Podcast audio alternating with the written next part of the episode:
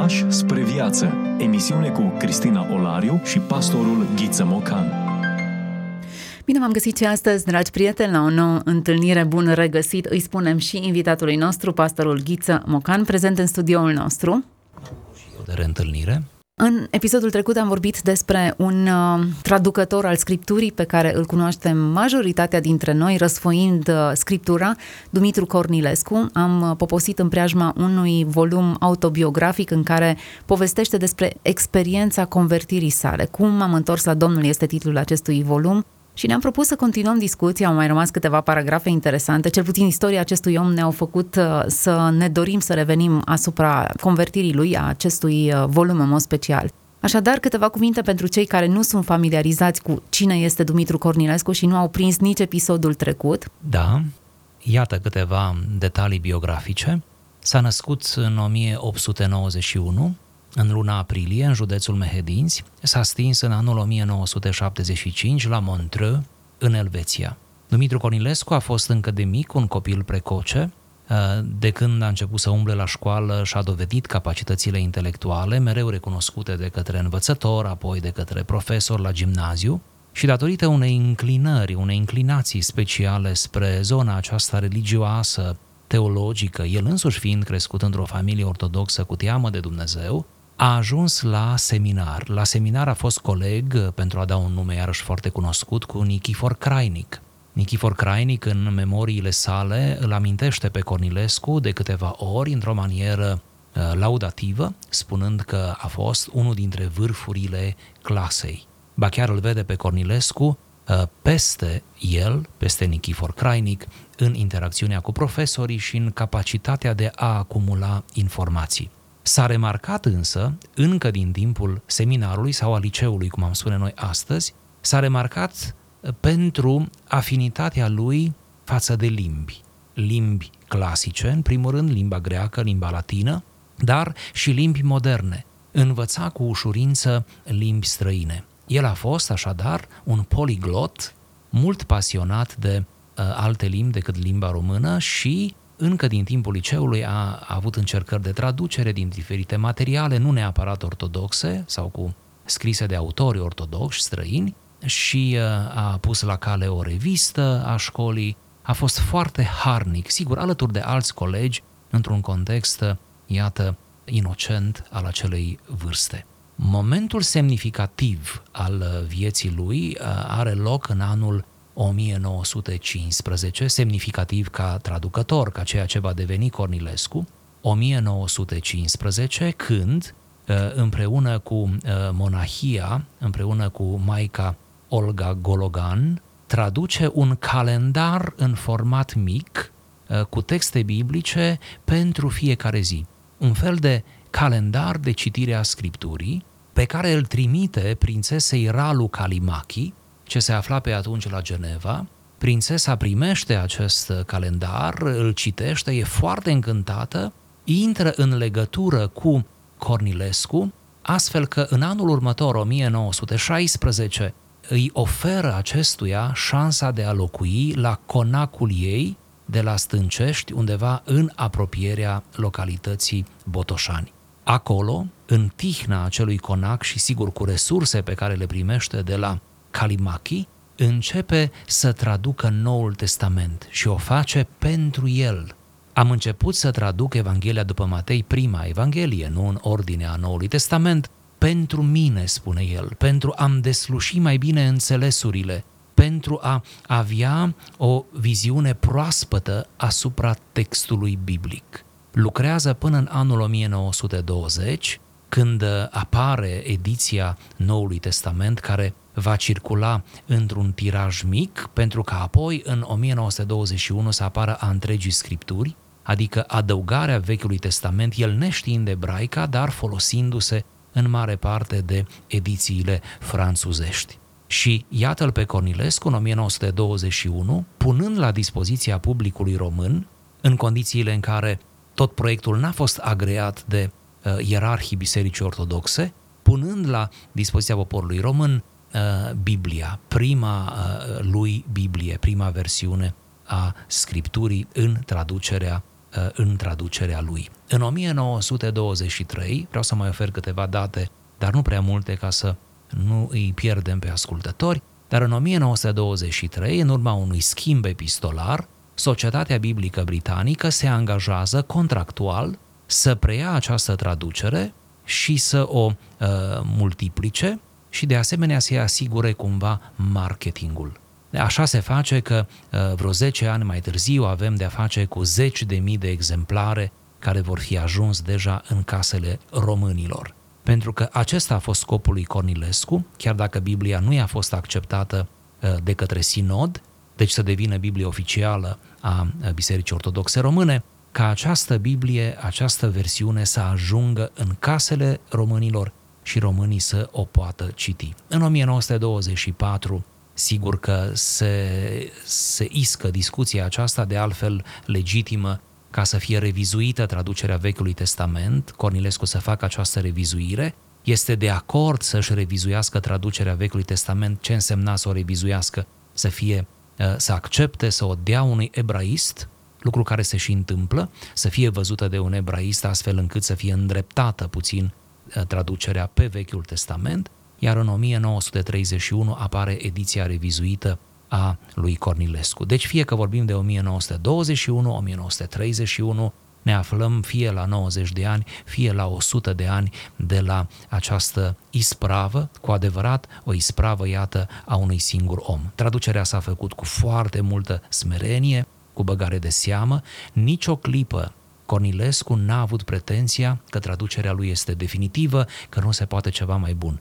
Totdeauna a apreciat celelalte traduceri, sinodalele anterioare, mai ales sinodala din o mie nouă sute unsprezece, de asemenea a apreciat o traducere ulterioară pe care a făcut-o Gala Galaction în o mie nouă sute treizeci și nouă, iar Gala Galaction n-a vorbit așa de frumos de Cornilescu cum acesta a vorbit despre el. Deci, iată, interacțiuni interesante, o dinamică interesantă, însă Cornilescu se va depărta la propriu de țară, chiar și la propriu de Biserica Ortodoxă, care nu-l va mai primi în rândurile ei și se va stinge oarecum printre străini, înstrăinat în Montreux, într-o zonă frumoasă, la poalele Alpilor, în Elveția.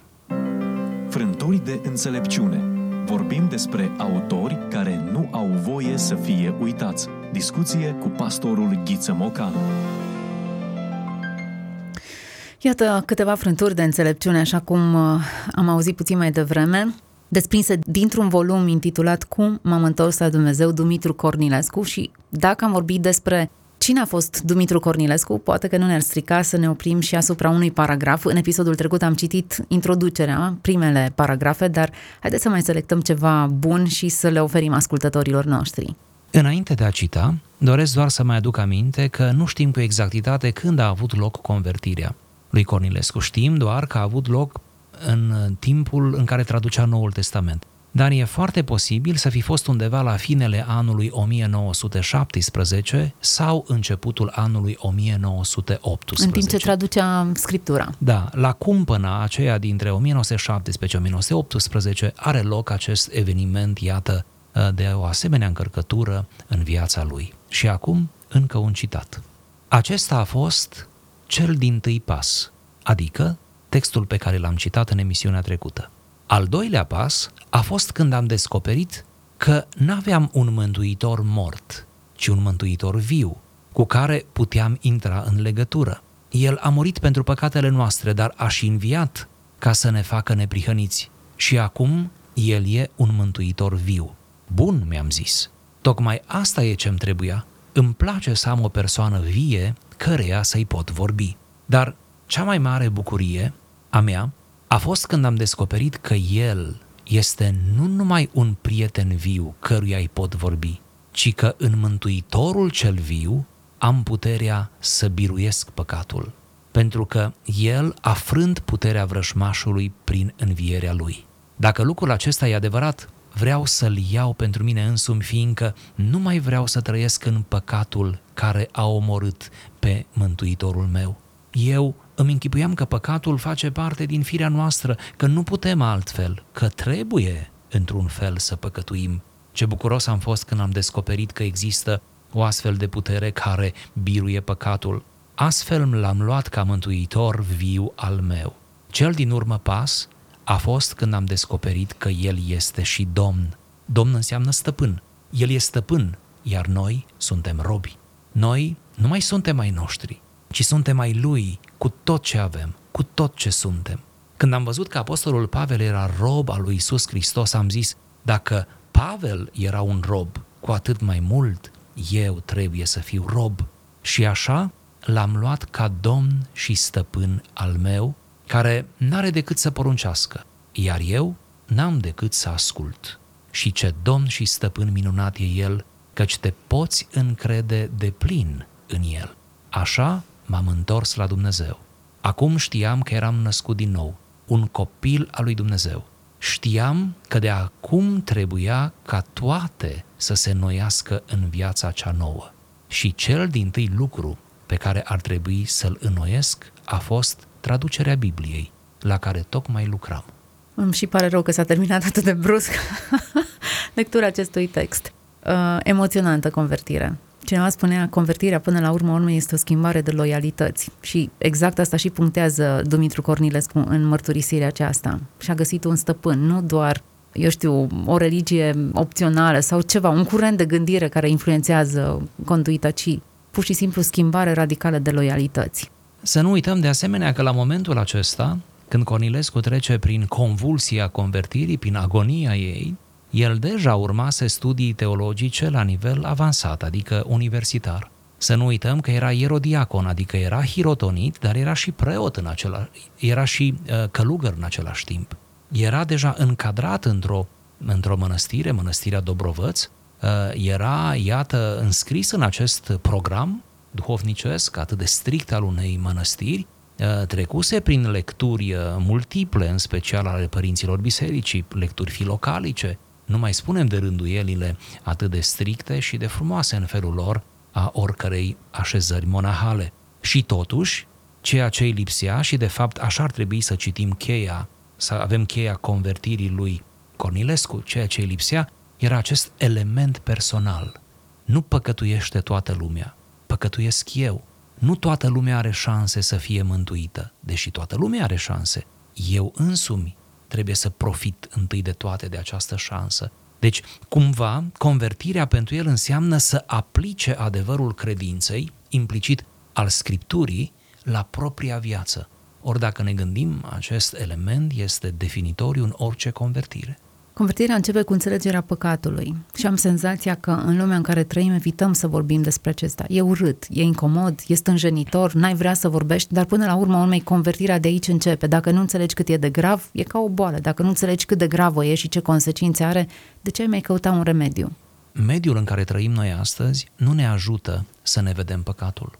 Dimpotrivă, ne aduce o mie și una de argumente să ni-l justificăm.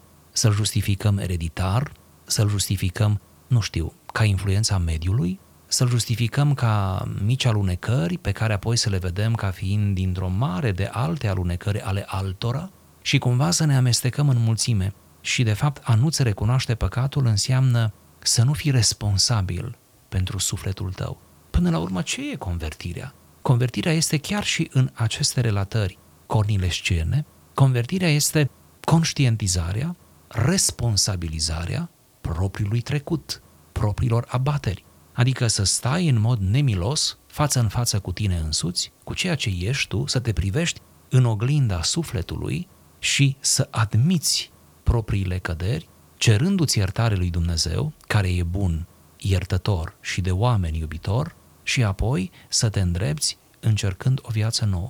Acum, dacă ne uităm la această mărturisire atât de onestă, aproape a unui copil pe care o face Dumitru Cornilescu, el spunea, eu închipuiam că păcatul face parte din firea noastră, că nu putem altfel decât să păcătuim. De câte ori nu avem sentimentul acesta atunci când ispitele se roiesc în jurul nostru sau în interiorul nostru, ca să fiu mai exactă. Ce bucuros am fost când am descoperit că, o astfel, că există o astfel de putere care biruie păcatul. Există puterea să birui păcatul. De fapt, aceasta este esența Evangheliei, a veștii bune. Faptul că păcatul într-adevăr ne condamnă la moarte, dar există puterea să-l biruim și că într-adevăr, există o soluție pentru toată condiția noastră. Nu suntem disperați și nu suntem alungați. Vedeți, în cele din urmă, convertirea recurge la credință. Ai nevoie să te încrezi în iubirea lui Dumnezeu, în puterea lui Dumnezeu, în disponibilitatea lui Dumnezeu de a-ți întinde mâna.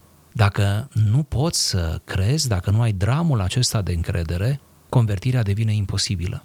Cornilescu trece prin acest moment al convertirii, se întoarce la Dumnezeu, deși știa atâtea despre Dumnezeu, crescuse texte despre Dumnezeu într-un mediu în care, sigur, într-un fel Dumnezeu era prezent, dar se întoarce la Dumnezeu tocmai pentru că se încrede în Dumnezeu, în Dumnezeul cel bun, iertător, care, cum citam deja, vrea să aibă o relație. E minunat, spunea el, să am o relație cu cineva viu, să îl pot simți aproape. Dumnezeul meu nu e un Dumnezeu al trecutului, e un Dumnezeu al prezentului. Vedeți, valorizează relația. Convertirea, într-un fel, are această, această minune, nu? Este o minune care declanșează o relație pe care o putem avea cu Dumnezeu până în ultima noastră zi și mai ales o putem avea dincolo de viața aceasta.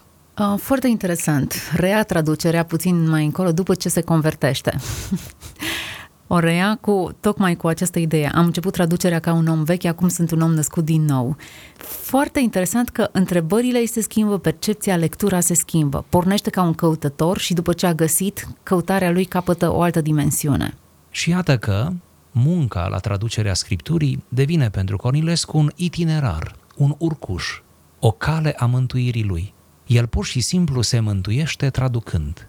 El se bucură găsind noi și noi sensuri, interpretând într-o manieră nouă, dar atât de aplicativă, adevăruri fundamentale. Se întâlnește cu Dumnezeu în textul Scripturii, ceea ce este atât de minunat. Nu e primul Cornilescu, nu, care face asta. Reformatorii în secolul șaisprezece mărturisesc același lucru, citiți mărturiile lui Martin Luther, întâlnirea lui cu texte, mai ales cele din Romani, Galateni, da, din Pavel și nu numai, și vom fi uimiți de impactul pe care, iată, întâlnirea cu textul Scripturii poate să modifice uh, o existență, un destin, am putea zice. Din momentul acela al convertirii, pentru el, cum a și declarat, era clar, mai are o singură misiune, să traducă cât mai bine cu putință textul sfânt.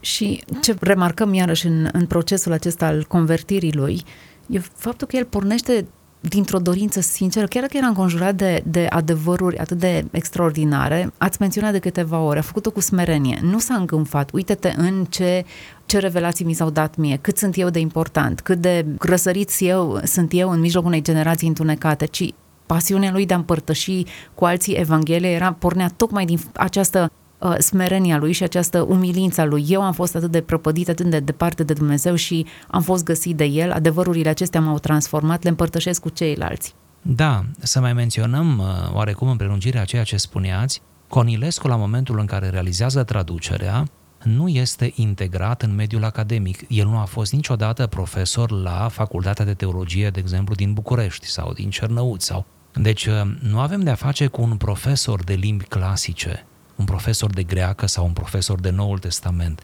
Faptul acesta îl așeza încă o dată într-o condiție a smereniei, a, a, a unei atenții sporite.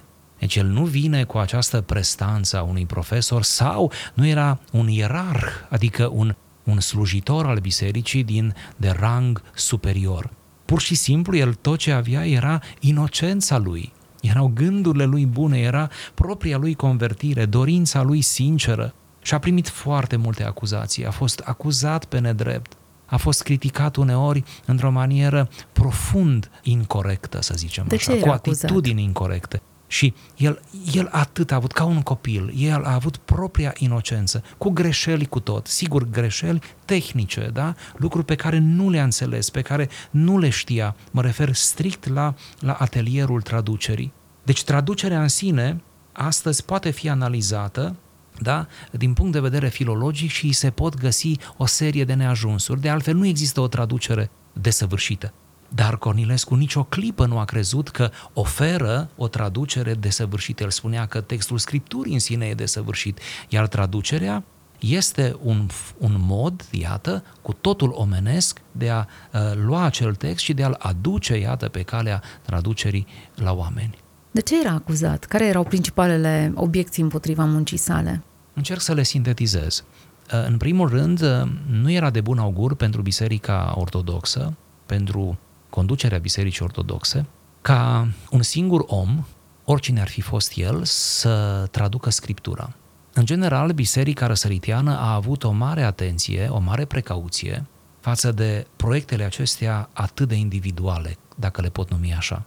Deci faptul acesta niciodată nu s-a remarcat în Biserica Ortodoxă ca un singur om, ci de obicei să fie o comisie care lucrează. Asta pentru, cumva, am zice, probitatea muncii și a operei respective. Este aici un sâmbure de adevăr. Apoi, Cornilescu nu era unul dintre profesori. El nu se remarcase în mediul academic. El vine cumva pe o scurtătură și începe chiar foarte devreme, pentru vremea aceea, mă refer ca, ca și vârstă, începe acest lucru. Deci, din nou, nu este, nu este credibil. Nu l-a pus nimeni să facă asta, vedeți? Ori asta contează într-o instituție totuși stufoasă și cu oarecare pretenție, precum biserica, precum biserica ortodoxă. Apoi, mai este ceva. El a început munca la traducerea Noului Testament și apoi a întregii Scripturi în colaborare strânsă cu prințesa Calimachi, cea care, de fapt, finanțează proiectul și, începând cu nouăsprezece douăzeci și trei, într-o strânsă relație cu Societatea Biblică Britanică. Ori deja când spunem Societatea Biblică Britanică, spunem într-un soi anglicanism, un fel de protestantism, deci un spațiu non-ortodox, da?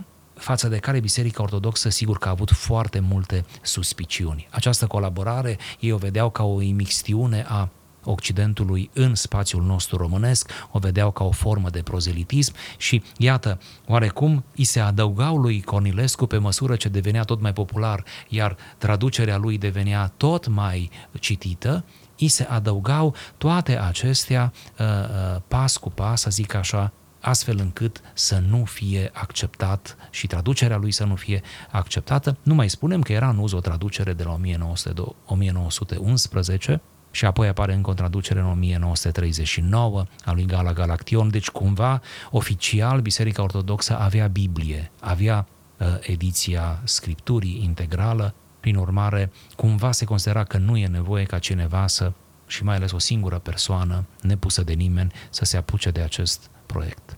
Cu toate acestea, Dumitru Cornilescu era călugăr ortodox și așa a și murit. Nu și-a schimbat. Da, nu și-a schimbat și datorită faptului că n-a rămas în țară, ci la sfatul de altfel înțelept al patriarhului Miron Cristea. A plecat în Elveția, patriarhul i-a zis, du-te departe de țară pentru o vreme, aici ești o persoană aproape non grata față de Biserica Ortodoxă. El n-a mers pentru o vreme, a mers definitiv în Elveția, a rămas, s-a simțit probabil mai confortabil acolo și a rămas acolo până la moartea lui. Deci, deci cumva, el este în afara Bisericii Ortodoxe, dar nu printr-un edict, da? Nu printr-o caterisire pe care s-i-o fi făcut cineva. Deci el putem zice că el a murit ortodox, dacă ar fi să rămânem în termenii aceștia confesionali. El nu, nu și-a renegat credința, nu a vorbit de rău pe nimeni, nu, nu avem mărturii că ar fi vorbit de rău pe cineva, a suferit cu multă demnitate acuze ce au fost aduse, a răspuns cu onestitate de fiecare dată, sunt câteva documente frumoase care, în care el răspunde acuzațiilor și răspunde cu inimă sinceră și uh, uh, pur și simplu încearcă să intre în dialog cu detractorii lui și așa mai departe. Deci uh, un, un fel frumos de viață, nu numai traducătorul Cornilescu e interesant, ci și omul Cornilescu. Volumul acesta ne istorisește ce s-a întâmplat după convertirea lui, cum și-a probat până la urmă convertirea, pentru că aici e destul de simplu în contextul nostru și mereu revin la acest cuvânt, e prea ușor în contextul în care noi suntem. De îndată ce ești convertit, ai grup de ucenicie, ai lideri, ai mentori, ai cărți, ai resurse care te, te asistă în creșterea ta spirituală și doar să-ți dorești să crești că ai cum. E bine, el era de unul singur, cum spuneați puțin mai devreme, pe cont propriu și trebuia să, să-și valideze cumva că experiența lui este autentică. Foarte interesant relatează cum și-a dovedit lui însuși că are parte de o convertire autentică. Da, spre deosebire de, de alți reformatori, să zic așa, din mediul ortodox românesc, mă gândesc aici la Iosif Trifa, mă gândesc la Tudor Popescu, gândesc la mișcarea uh, Oastea Domnului, mă refer, da, uh, sau uh, alte mișcări de, de, de tipul acesta. Dumitru Cornilescu nu a inițiat o mișcare. El a avut Societatea Evanghelică din România, pe care a fondat-o, tot din cauza faptului că a tradus Scriptura și ca prin această societate, ea fiind o personalitate juridică, să se poată difuza în mod legal, iată, să se poată distribui, nu? comercializa textul, uh, Bibliile. Deci, uh, în afară de această societate care este legată strict de proiectul traducerii, uh, Cornilescu nu a deschis o mișcare. Că, într-un fel, e bine că mă întrebați asta. Convertirea lui n-a avut un impact, uh, să spunem așa, considerabil, major în jurul lui. Da? Fără îndoială a avut ucenici, avea grupe de părtășie, fără îndoială se întâlnea, fără îndoială era extrem de deschis la tot soiul de corespondențe privitor la bucuria textului Scripturii, bucuria întâlnirii cu Hristos. Fără îndoială că avea o gândire interconfesională, sigur că nu era radicală în confesiunea lui, dar nu a deschis o mișcare, da, ci pur și simplu convertirea i-a slujit lui și am putea zice aproape numai lui. A fost tocmai ca să-l pună în starea potrivită să poată traduce.